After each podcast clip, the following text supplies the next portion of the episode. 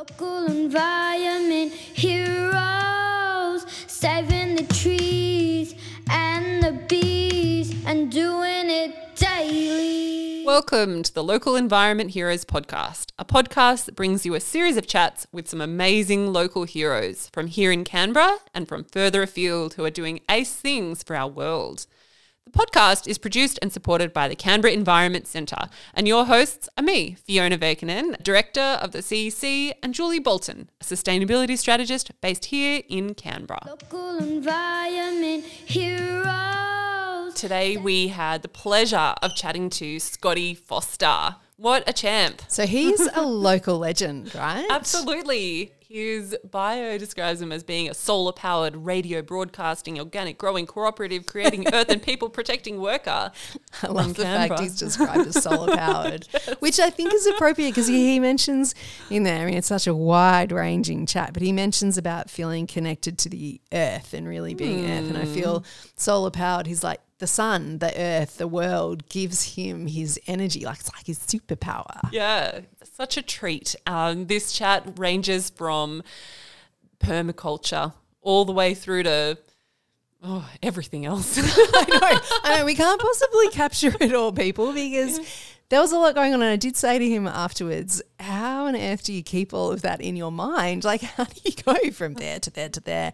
He does have his own radio show, and he said he has collected a lot of stories and a lot of information over the hmm. years, and he's just a fantastic storyteller. So, yeah, I, this is, it's a treat. yep, let's get into it. We are here. We're ready to go. We have got Scotty Foster here, which is very exciting for us because he's a local legend. Scotty, welcome to the show. How you going? Mm-hmm. Great to have you here.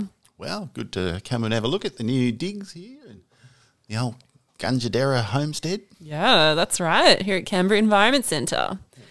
So, Scotty, we've been having a bit of a chat about all the amazing things that you've been involved in. Really interested to hear if there's been a particular defining moment in your life where you've looked at the world around and thought something needs to change. Well, there's probably three things that I've been able to identify that, Yeah. were, that were really life changing moments. One of them was getting kicked out of high school mm. because we were just having a bit of a feud between the, the acting principal and a bunch of us. And he found out that there was this place called School Without Walls. Mm-hmm. And he went, Right, you bastards have all got to go there or I'm going to kick you out. So we got evicted from high school in year 10. And You're 10. yeah, and I spent the next three years, I think, finishing my year 10, but learning an awful lot about how a bunch of freaks and misfits can run a school better than the government or the private sector can. Wow. Because School Without Walls was a fully democratic school. It was run by the students. Oh, it was, really? was run by a general meeting, but there were seven teachers and 100 kids, so we could outvote them anytime. And you could hire and fire the teachers. Yeah. There was someone who did all the admin for us, which was very nice, but there was no principal. It was all run by a general meeting. What an experience. Mm, so that was So the power that you must have felt, like being empowered, being empowered to control your destiny. Oh, Because very you, you don't get that in you get the schools. opposite Yeah. in schools. You're trained, especially if you're going to a lower class sort of school, you get trained to become a worker, Hmm. follow orders, and Yeah. be a good little beaver, beavering away at the office or whatever it is you go to. Yeah. Richard Wolff tells a story about he went to both a public school in the US and a really fancy hoity toity one as well. And he tells the difference. One, you're told you're taught how to work, and the other one, you're told that you are the people who are going to rule the world. Like explicitly and literally, you're told that. And it's like, wow, that's an interesting story. Oh, I don't have that experience. I've sort of got a mm-hmm. different one where Yeah. yeah, we went and learned that we could run a school. Like it was very interesting people at that school too. Yeah, yeah. Where, where was that school? That when I went to it, it was at the old Ainslie Primary School. Yeah. Um, which So you're- great building too. You're from Canberra. You're Oh, yeah, properly yeah, yeah. Born and bred, yeah. Love it. Born in the exploding hospital. This this school still exists though, doesn't it? No, Kate Carnell shut it down when she was in power here. There's a few around Yeah. the world, I mean, not Australia, but no, it's a very rare thing to have a fully democratic school. What What are those other two experiences that you Ah, referenced? yeah. The other two things. Well, not too long after that, I went and did a 10 day permaculture course down at Cow's Nest near Bega, and that was with David Holmgren. Oh, just to tell you, Fiona is currently doing a permaculture course with David. Oh, nice Yeah. one. also. Yeah, yeah, Yeah. yeah. yeah. No, he's a pretty amazing guy. He is. Yeah. Have you met his son? No. Ah, well, his son was about, must have been five or six Yeah. or something. And he just put me to shame with his knowledge. It was like, wow, man, this kid knows so much. What prompted you to do the permaculture course? I don't know. No idea, but you know, Because we were just it's talking. the sort of thing I would do. Yeah. we were just talking before, like Fiona and I would Fiona was saying, I don't know why permaculture is not more widely known. It's been around since the seventies. Why why don't more people know about this?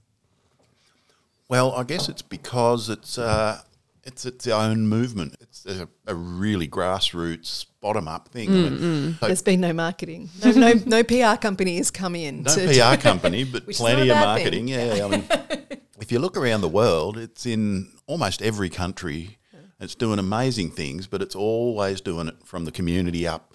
Yeah. It's a design system which is fairly universal. So David Holmgren and, and Bill Mollison looked at patterns in nature. They talked to an awful lot of First Nations people and they brought it all together into design principles, which are pretty much applicable to everywhere. A lot of people think it's just gardening, but it's not. It's so much more than that. Well, that that's what I thought it was Mm. until only recently. And when I thought, oh, it's not just for people who own their own enormous properties. Yes. Like I can bring these design principles into all kinds of elements of my life. It's Yes. exciting. yeah, yeah. you can do it in a flat. You Yeah. can do it anywhere. Yeah. Yeah. You can do it in an erosion gully. You can do it absolutely anywhere. So, Mm. So those 10 days doing that course, they've really made an impact on your on your life. I guess at the school without walls, I learned that even the freaks and weirdos can do something better than anyone else because hmm. they're talking, they're discussing things. We've figured it out for ourselves. The whole Hey, thing. why are you describing yourself or defining yourself as a freak or a weirdo? Oh, because I am. But why? Like what what makes you think that? Well, I've always been a freak and a weirdo. Everybody should be a freak and a weirdo. Well, I mean, And that's then like, I we'll- think, then we'll all be normal. Yeah, yeah, yeah. yeah. I think he says it with a hint, quite a touch of pride there. I, and I like that. I like that. No, I just. I just finished watching this random show on Netflix called Lunatics. Mm-hmm. It's a Chris Lilley show from 2019. So it, the premise of it, like, slight tangent, but the freaks and weirdos comment has made me think of it. So it's he's playing six different characters and they're all a little bit strange. Like you kind of come, come across them and go, "Oh, this is like a little bit, little bit weird and eccentric, not not your norm." And kind of follows them through their journey over nine episodes, and then the tenth episode wraps it all up. Like it's six months later, where are these six interesting characters? And the moral of the story, because there is actually is quite it hits you in the face. He's very clear about what the moral is. It is be yourself. Like if you're a freak or a widow, it does not matter. Embrace who you are because they all come to terms with it's kind of like they're fighting themselves for nine episodes. And then tenth episode they're like, Well, this is who I am. I am a person who talks to animals and gives them um, I'm the psychic to the animals. Like it's the characters are quite interesting. but you know, at the end it is just embrace who you are. Like that's who you are. And it's so important to be comfortable in your own skin. Like Yeah. the guy who has a really big butt and wants butt surgery. like, don't get but I know. This is what I'm saying. It's slightly weird, people, but the, the story is so what? So what? Yeah. Like Get I on think with it I feel this it. is Yeah. what you're saying. I think so. Yeah, yeah. So school without walls taught me that we could do things as a community, no matter who it is, even, Mm. if, even if it is the rejects of society, who a lot of or us were. not conforming into specific systems. well, you can put it how you want. It's all good. the permaculture course then gave me tools to actually do it. Yeah. So you've got the, I guess, the mental enabling. Of, right, we can do things. Then How to actually do it. okay, here's a system for how to think about it and how to actually do Yeah. it. But of course, it's harder to actually get it done on the ground than know that you can. So we're working on it. And I guess the third thing, to be honest, I think it's magic mushrooms. I really fell in love with the earth hmm. through magic mushrooms. And that's been a mainstay of my behaviour since then. That was a long time ago. What is it about the earth? Everything, mostly the life, I think. Bare dirt and rock isn't as good as living abundance in a rainforest. Hmm. Somewhere good. Yeah.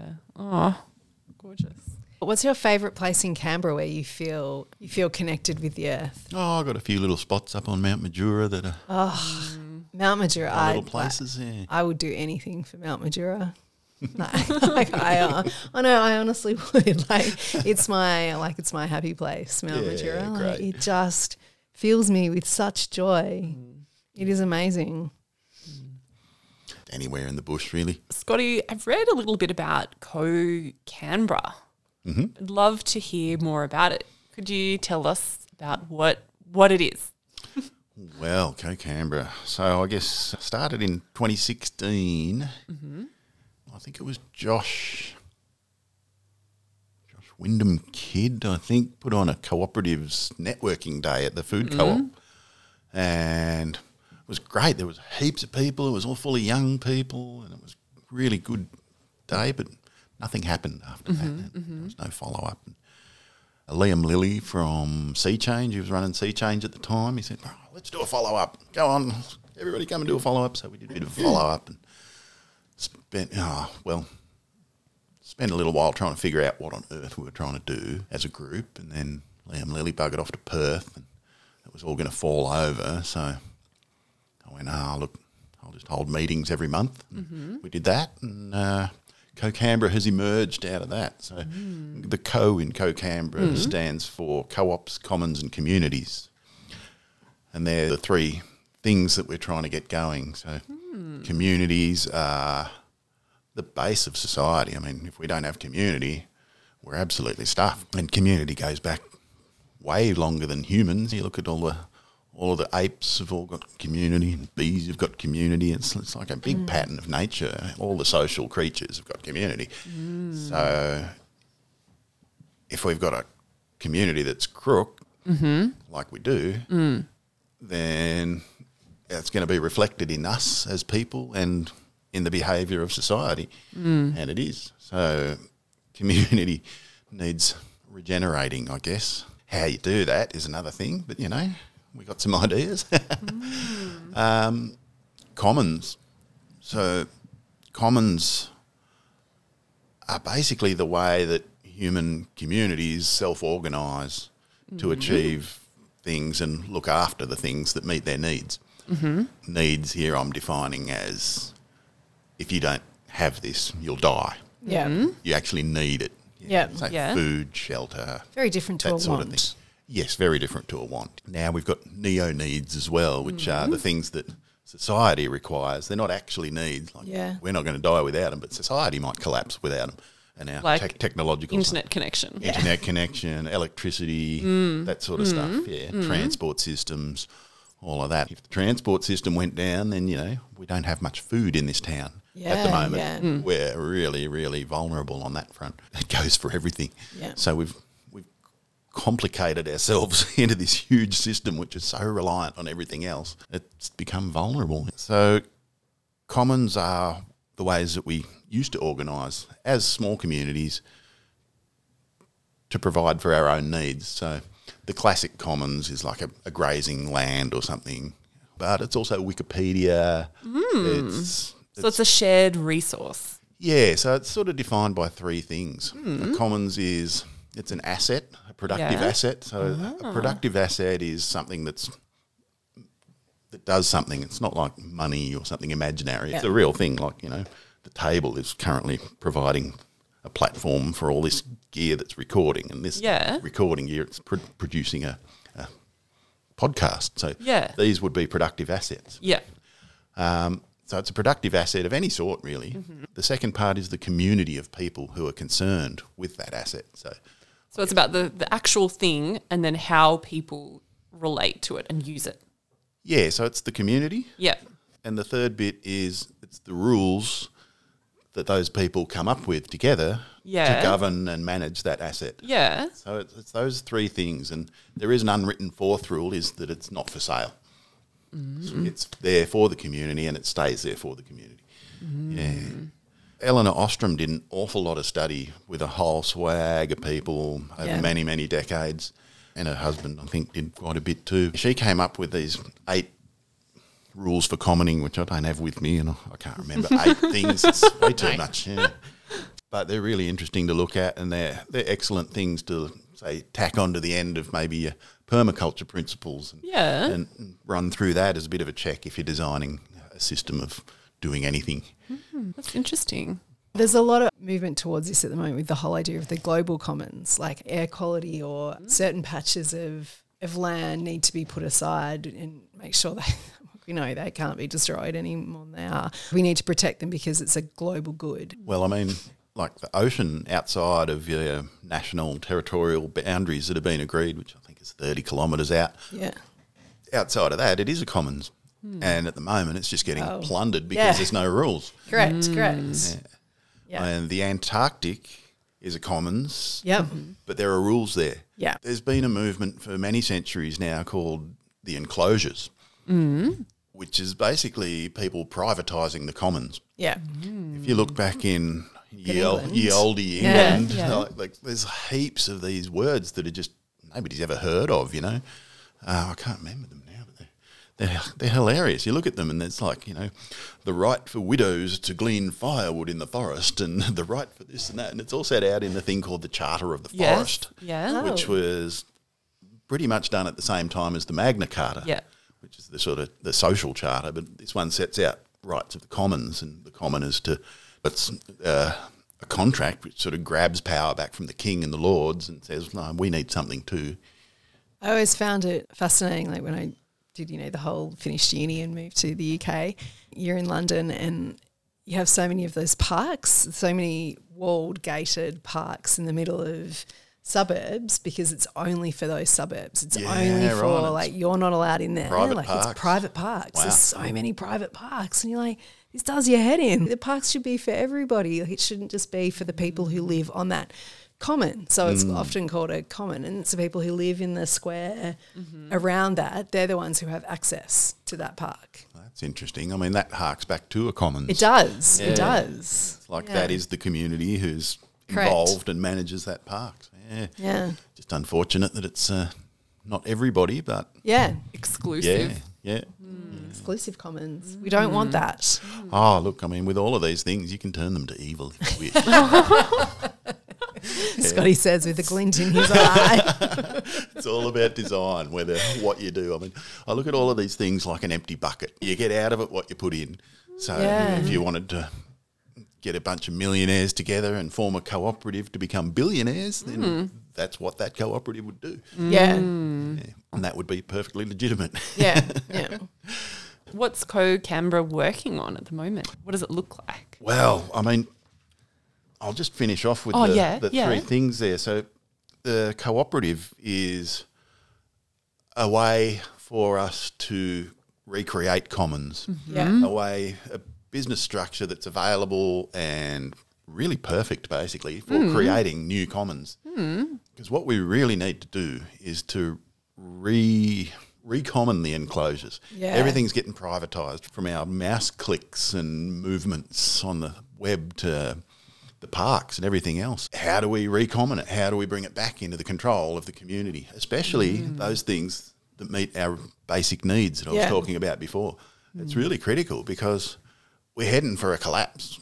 Financial first, probably, and if the finance system goes, then everything else stops because people don't understand how to do things if they're not getting paid for it. Yeah. There's a mental block in our heads hmm. that if we're not getting paid, we won't go to work, and everything's organised through businesses. So we need to create commons rather than for-profit businesses to provide for our needs. Otherwise, we're just going to be vulnerable with the train we've set in place with the environmental system and the political system, which can't address it, there's going to be some rough times ahead. Hmm. We're going to need to provide for our basic needs. So, what we want to do is set up cooperative businesses, which are a commons by design, and implement those in each different sector of need. So mm-hmm. housing or mm-hmm. shelter, you might say. That could be mm-hmm. clothing, housing, food, water, all of those those really basic things. Mm. The cooperative, I think it's been around since 1846 in its current form mm-hmm. in Rochdale, England, where a bunch of weavers who were getting absolutely stuffed by their bosses, mm-hmm. they set up a store just for flour and tea and stuff like that. But it flourished. It was owned by Yeah. the community of people, and they got a lot of members, and it, it, it worked. There'd been a lot of previous ones, but this was a pretty successful formula. Mm-hmm. The International Cooperatives Alliance now holds the principles and, and ethics and values of, of mm. cooperatives around the world, and in Australia, if you incorporate as a cooperative, then you've got that set of values, ethics, and principles which you're legally obliged Oh, right. Yeah. to look after. It's the only business structure that has Yeah. a set of values, ethics, and principles. Wow. Yeah, except for just bloody rape and pillage, you know. So it, it's actually really quite good. Mm. You're obliged to work with other cooperatives rather than mm-hmm. against. You, you know, cooperate. Mm. Yeah. And yeah, ethics and equity, equality, heaps of things. There's seven of them. I, can, I I can't remember seven things either. Yeah. You're doing some work with food movement in food in Canberra. What are you doing with the cooperatives and food? Because I know we we rely so much on outside food systems to bring our food into Canberra because we don't. There's not much that's growing in Yeah, Canberra. I absolutely. know there's Yep. there's like movements. There's a lot of meetings and people talking about this as a critical issue and we need to start to address it. What's what's going on in the food movement? Well, so we've got roughly 450,000 mouths to feed in Canberra, and then the region, there's another 250,000 roughly in our region. Mm-hmm. So that's a lot of people, and mostly that all comes through the Sydney markets, the food that goes into our mm. mouths. We have a lot of perfectly adequate farmland around, and what we're trying to do with the Soil City Cooperative Farms is to organise a food system where we are able to feed ourselves. Mm-hmm. And we've ripped off a whole lot of different design elements from around the world. Probably the primary one would be the enterprise stacking model from Joel Salatin over in the USA. They're a really interesting mob. Him and his folks started bringing people onto the farm and, and saying, why don't you figure out what you can do on the farm? Mm-hmm. They've developed a model now where they get interns in every year. Uh, they'll select a few choice students from the internship and offer them an apprenticeship, which lasts for a year, and that's paid. And the apprentices are obliged, as part of their work, to look through the food system that's evolved and try and figure out a niche that hasn't been filled that they would like to fill. So it might be organising the deliveries, it might be doing the deliveries, it might be growing something, it might be all sorts of stuff. Um, and they've wound up with a, a whole food system based around this farm. But of course, they, mm. they ran out of farm pretty quickly, so they're leasing other places and stuff. And you could uh, see that replicated here. I think that would be great. Mm. Yeah, yeah. Mm. But you could also add on to that the the ecological stacking. So if you have seven or eight enterprises on the one bit of land, Yeah. they will all work together so that it, the ecological systems. So you've got say the chook poo going to the veggie patch and the veggie scraps going to the chooks and mm-hmm. any sort of scrap apples that came off the apple thing would go to the chooks and you're just sort of moving it around but deliberately. Yeah. Yeah. Hmm. And uh, working together that way as well as working together financially. And does that also connect with the ideas of food sovereignty? Yeah, very much. I mean, the whole thing of being able to feed your own community is essentially food sovereignty, but on a mm. scale of a, a city rather than on a maybe a personal scale or, or a, a small community. Sovereignty I define as being able to create and enforce your own rules. You can do that. I mean, within the rules that the government sets and enforces, you can you can do that quite well. If you subscribe to a Southern Harvest box, then you've basically done that, you know, because that's uh, an existing mob, which are great. I think it's 40, 50, oh, I've lost touch, but at least 50 farmers Yeah, who yeah. Mm-hmm. have got together to form a common marketing scheme, basically. And they run a market every week in Bungendore, and they've got a box scheme coming into Canberra as well, Mm-hmm. which comes through the city farm. Mm. We're all regenerative farmers, and that's a really, really good example of a commons and how Yeah. you could become food sovereign by buying your food off them or off the local many Ways or patchwork, urban farming mobs, or anyone really. So this is going back to your 16 year old self where you're really you're wanting to make sure you're in control. Like you're going right, well I'm setting my rules for my life and I'm not dependent on the on, on externi- externalities as much as you can be. Yeah, I guess so. Yeah, but I mean that's one way of doing it. So that's a personal method of doing it mm-hmm. is to choose where you're buying things. But mm-hmm. the systemic problems that we've got so ingrained that that's not enough. Yeah. I mean, you can do as much as you possibly can, and it's still not going to make a dent in anything. So what we actually have to do is organise new institutions Yeah. to enable us to do all these things. Big housing co ops, big food co ops, that sort of stuff. If we can't organise that in the fashion that we want, then we're going to be in trouble. Let me see if I can find this bloody thing. Where are we? Oh, here we go. I've got it. I've got the eight principles for managing a commons. If you want to check it out.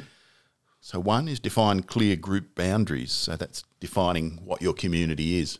So your example in London was that that suburb Yeah. was the community, um, or Wikipedia users, you know, contributors. Two is match the match rules governing use of common goods to local needs and conditions. Create the rules for your local conditions, and that'll be different everywhere. Three is ensure that those affected by the rules can participate in modifying the rules. Democracy, essentially. Hmm. Make sure the rule making rights of community members are respected by outside authorities, which is a very difficult one. hey, government, listen to my rules. but, you know, the cooperative movement has managed to do that when whoever did that way back in the past got the ICA cooperative principles into law as a as an incorporated business. So Yeah. it can be done. Mm-hmm. Uh, you just got to have the right moment, I think, mm. and develop a system carried out by community members for monitoring members' behaviour. So that's no secrecy, essentially. Oh, everybody yeah. should be able to see what everybody else is doing. Yeah. And that way, you can figure out if someone's doing the wrong thing mm-hmm. because you can see it. Use graduated sanctions for rule violators. So if somebody is breaking the rules, you don't just go in and go, right, you're out. Yeah. First, you'd go say, hey, John, it's really not the way we're supposed to do it. I mean, did you remember the rule? Mm-hmm, mm-hmm. And maybe a group of you might go to John if he does it again. Hey, John, you're going to get in trouble if you do this, mate. John, John, you're suspended or something. And then eventually, if they're recidivists, you just boot them out. Yeah. Mm. You're sorry, mate. You're no longer part of this community because you can't abide by the rules that the community's made. Mm. Seven is provide accessible, low cost means for dispute resolution. Mm. If John's jacking up, you might be able to get in a mediator or mm-hmm. someone mm-hmm. who can, I don't know, talk them down from their rage or anger and actually talk properly. Eight is build responsibility for governing the common resource in nested tiers from the lowest level up to the entire interconnected system which in the Catholic social teachings is known as subsidiarity. Okay. Basically, things should be organised and governed at the smallest level possible. Only take things up if it affects more than one community.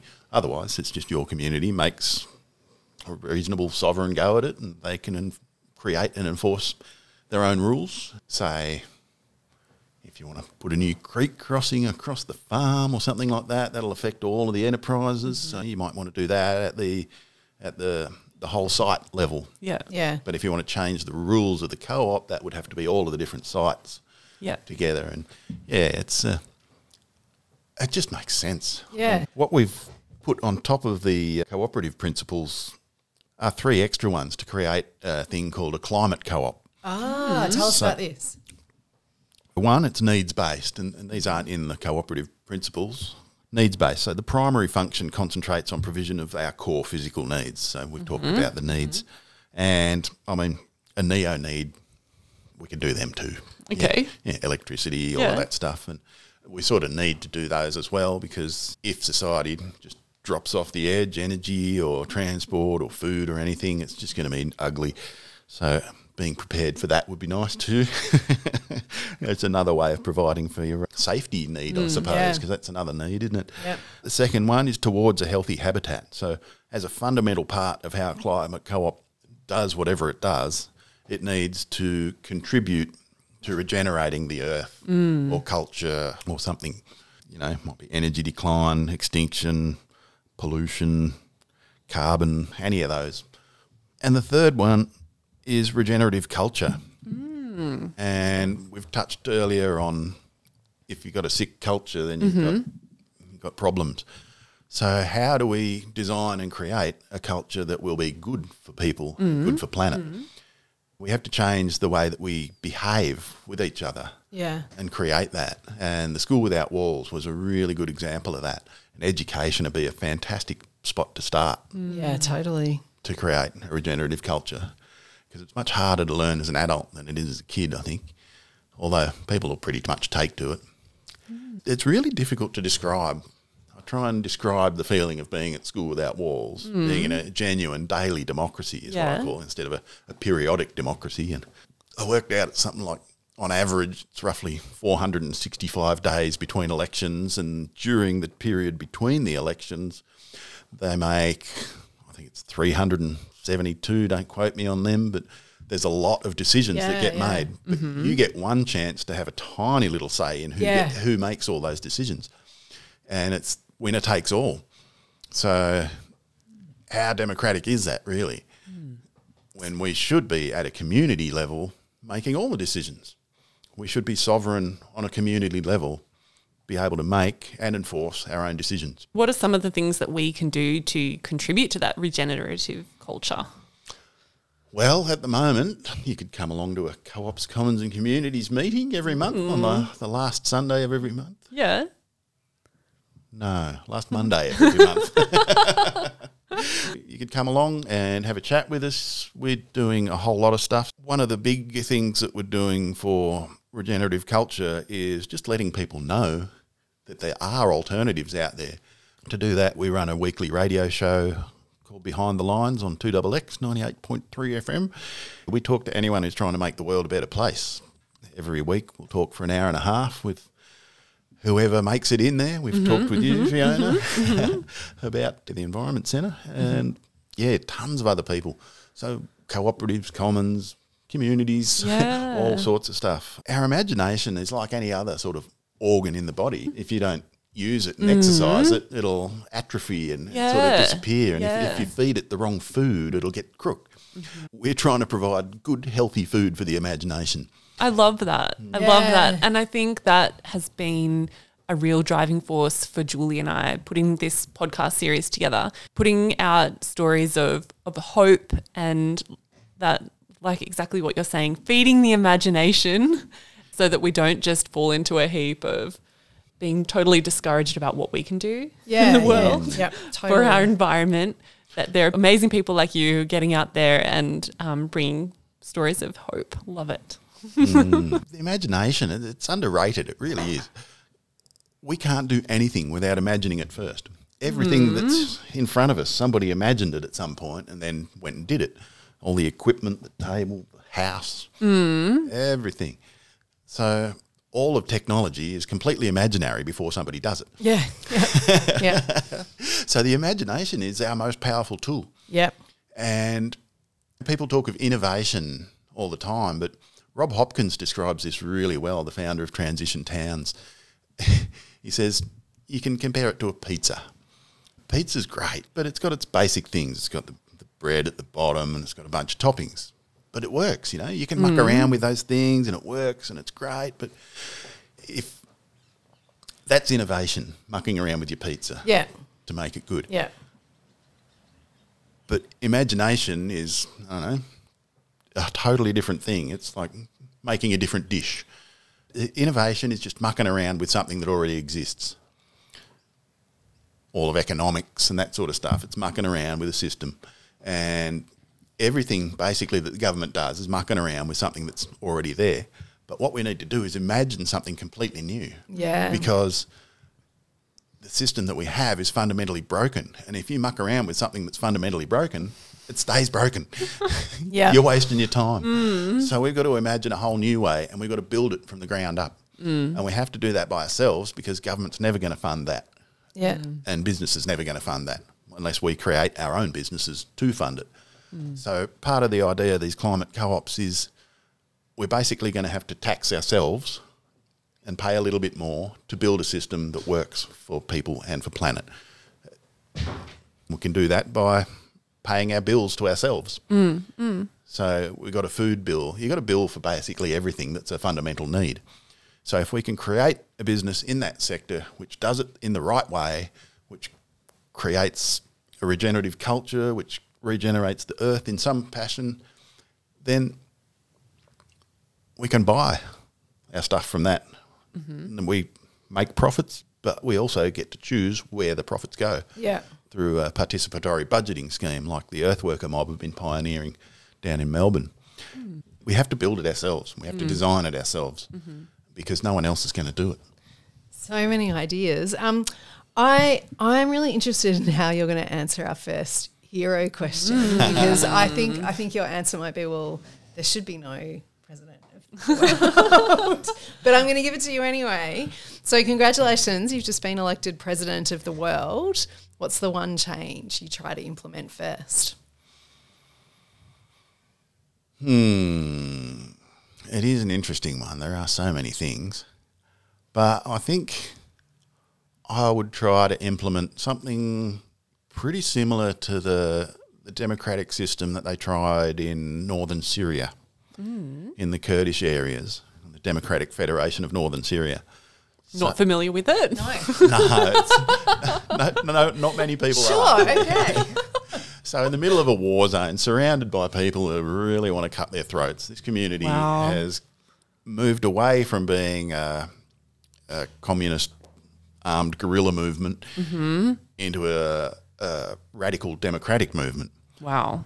When there was a power vacuum, so the, the dictator Assad moved all his troops down south when the civil war started and basically left these guys alone. They said, right, okay, we're going to start governing ourselves. So they stepped into the power vacuum. Power vacuums are so important. School Without Walls started in a mm, mm, power vacuum mm. as well when they were changing from a national system to ACT based system. Okay. They were looking for ideas. Yeah. So there was this vacuum of power. These guys were ready though. It's really important to be ready for a vacuum of power. Mm. If you're not ready, you can't take advantage of it. And the right wing knows all about that. They started organising on a community basis, and any community could join this system if they signed up to their social contract. So they had a set of ethics and principles, which is a social mm. contract. Yeah. And if your community decided that you wanted to work under that, uh, then you are now a sovereign community. You can make and enforce your own rules for your community.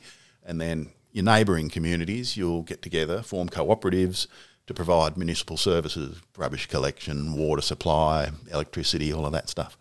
And over about seven years, they built that and did it until Mr. Donald Trump decided that uh, he would let uh, let Turkey have their heads, and then the Russians and the dictator moved back up to fight that, and all geopolitics got back in the way, and Yeah.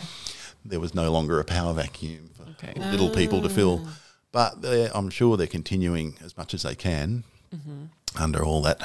Mm. Yes, Oh, interesting times poor buggers are under. That is the sort of thing where it is that subsidiarity thing. Decisions are being made Yeah. at the local level, Yeah. and then you share the bigger jobs, which you can't get done on your own. Yeah. Yeah. The second question 2030, describe the world you see around you.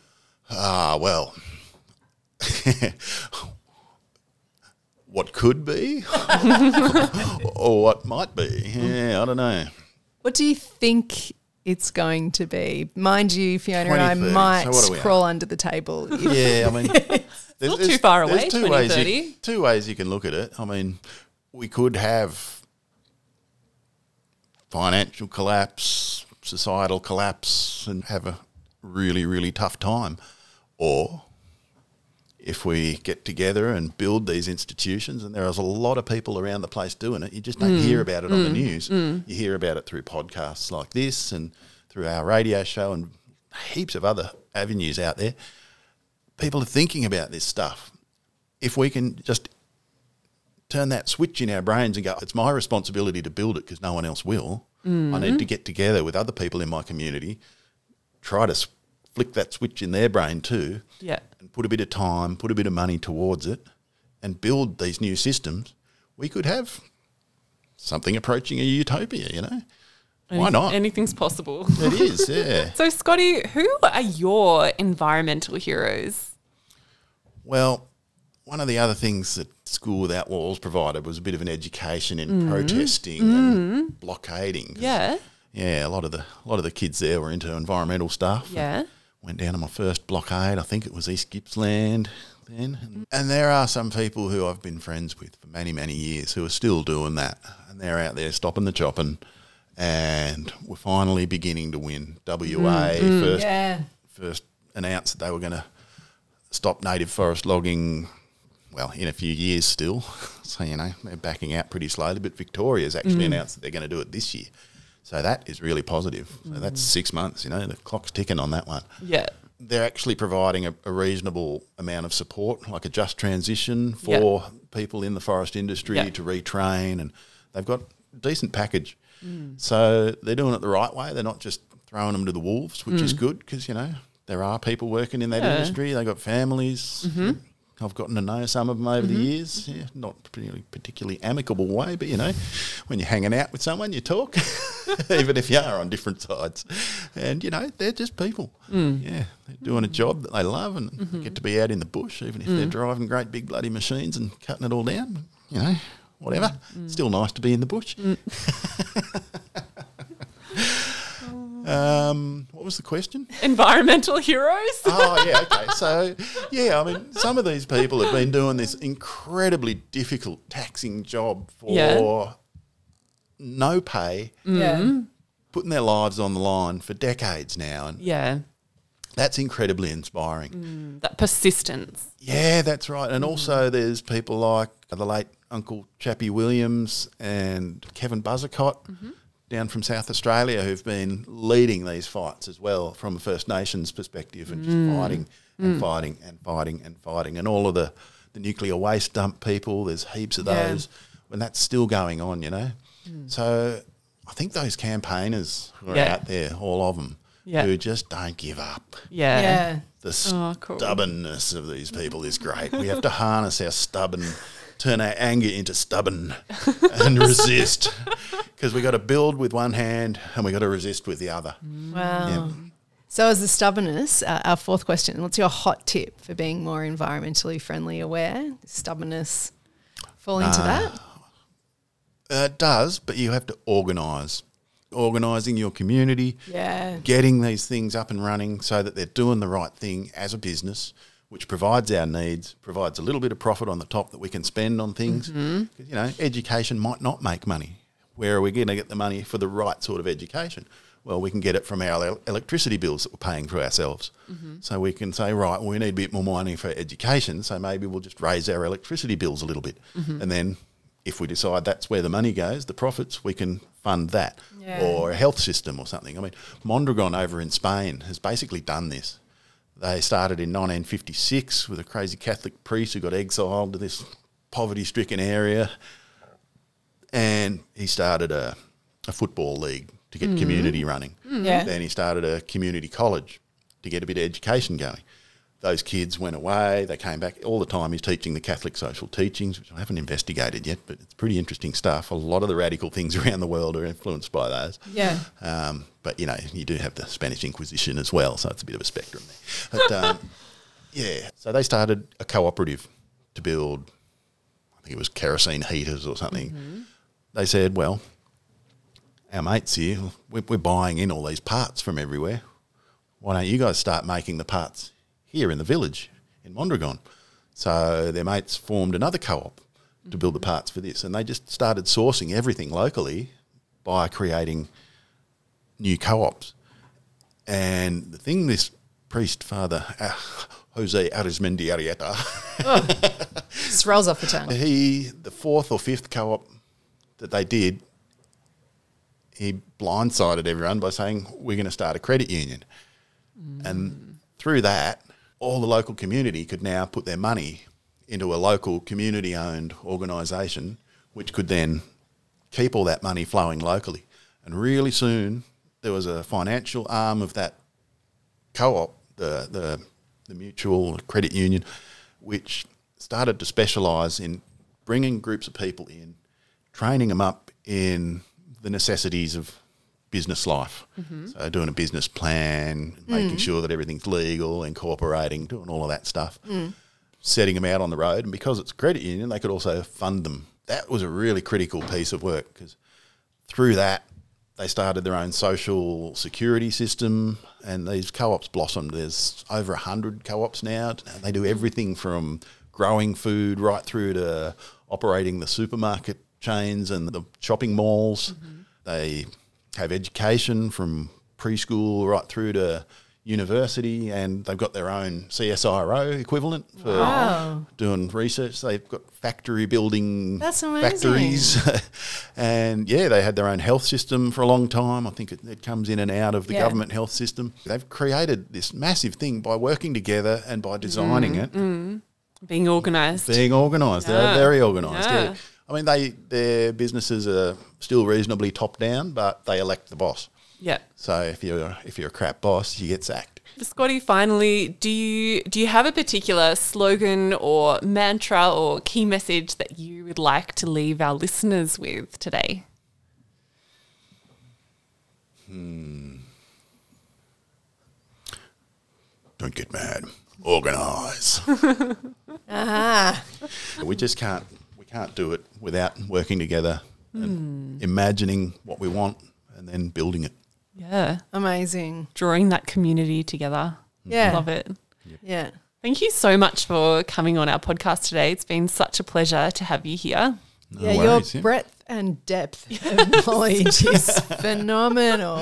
We've only scratched the surface. Yeah, yeah. I think we could have a whole season dedicated to the wisdom of Scotty Foster. Ah, look, tune in to Behind the Lines on Community Yeah.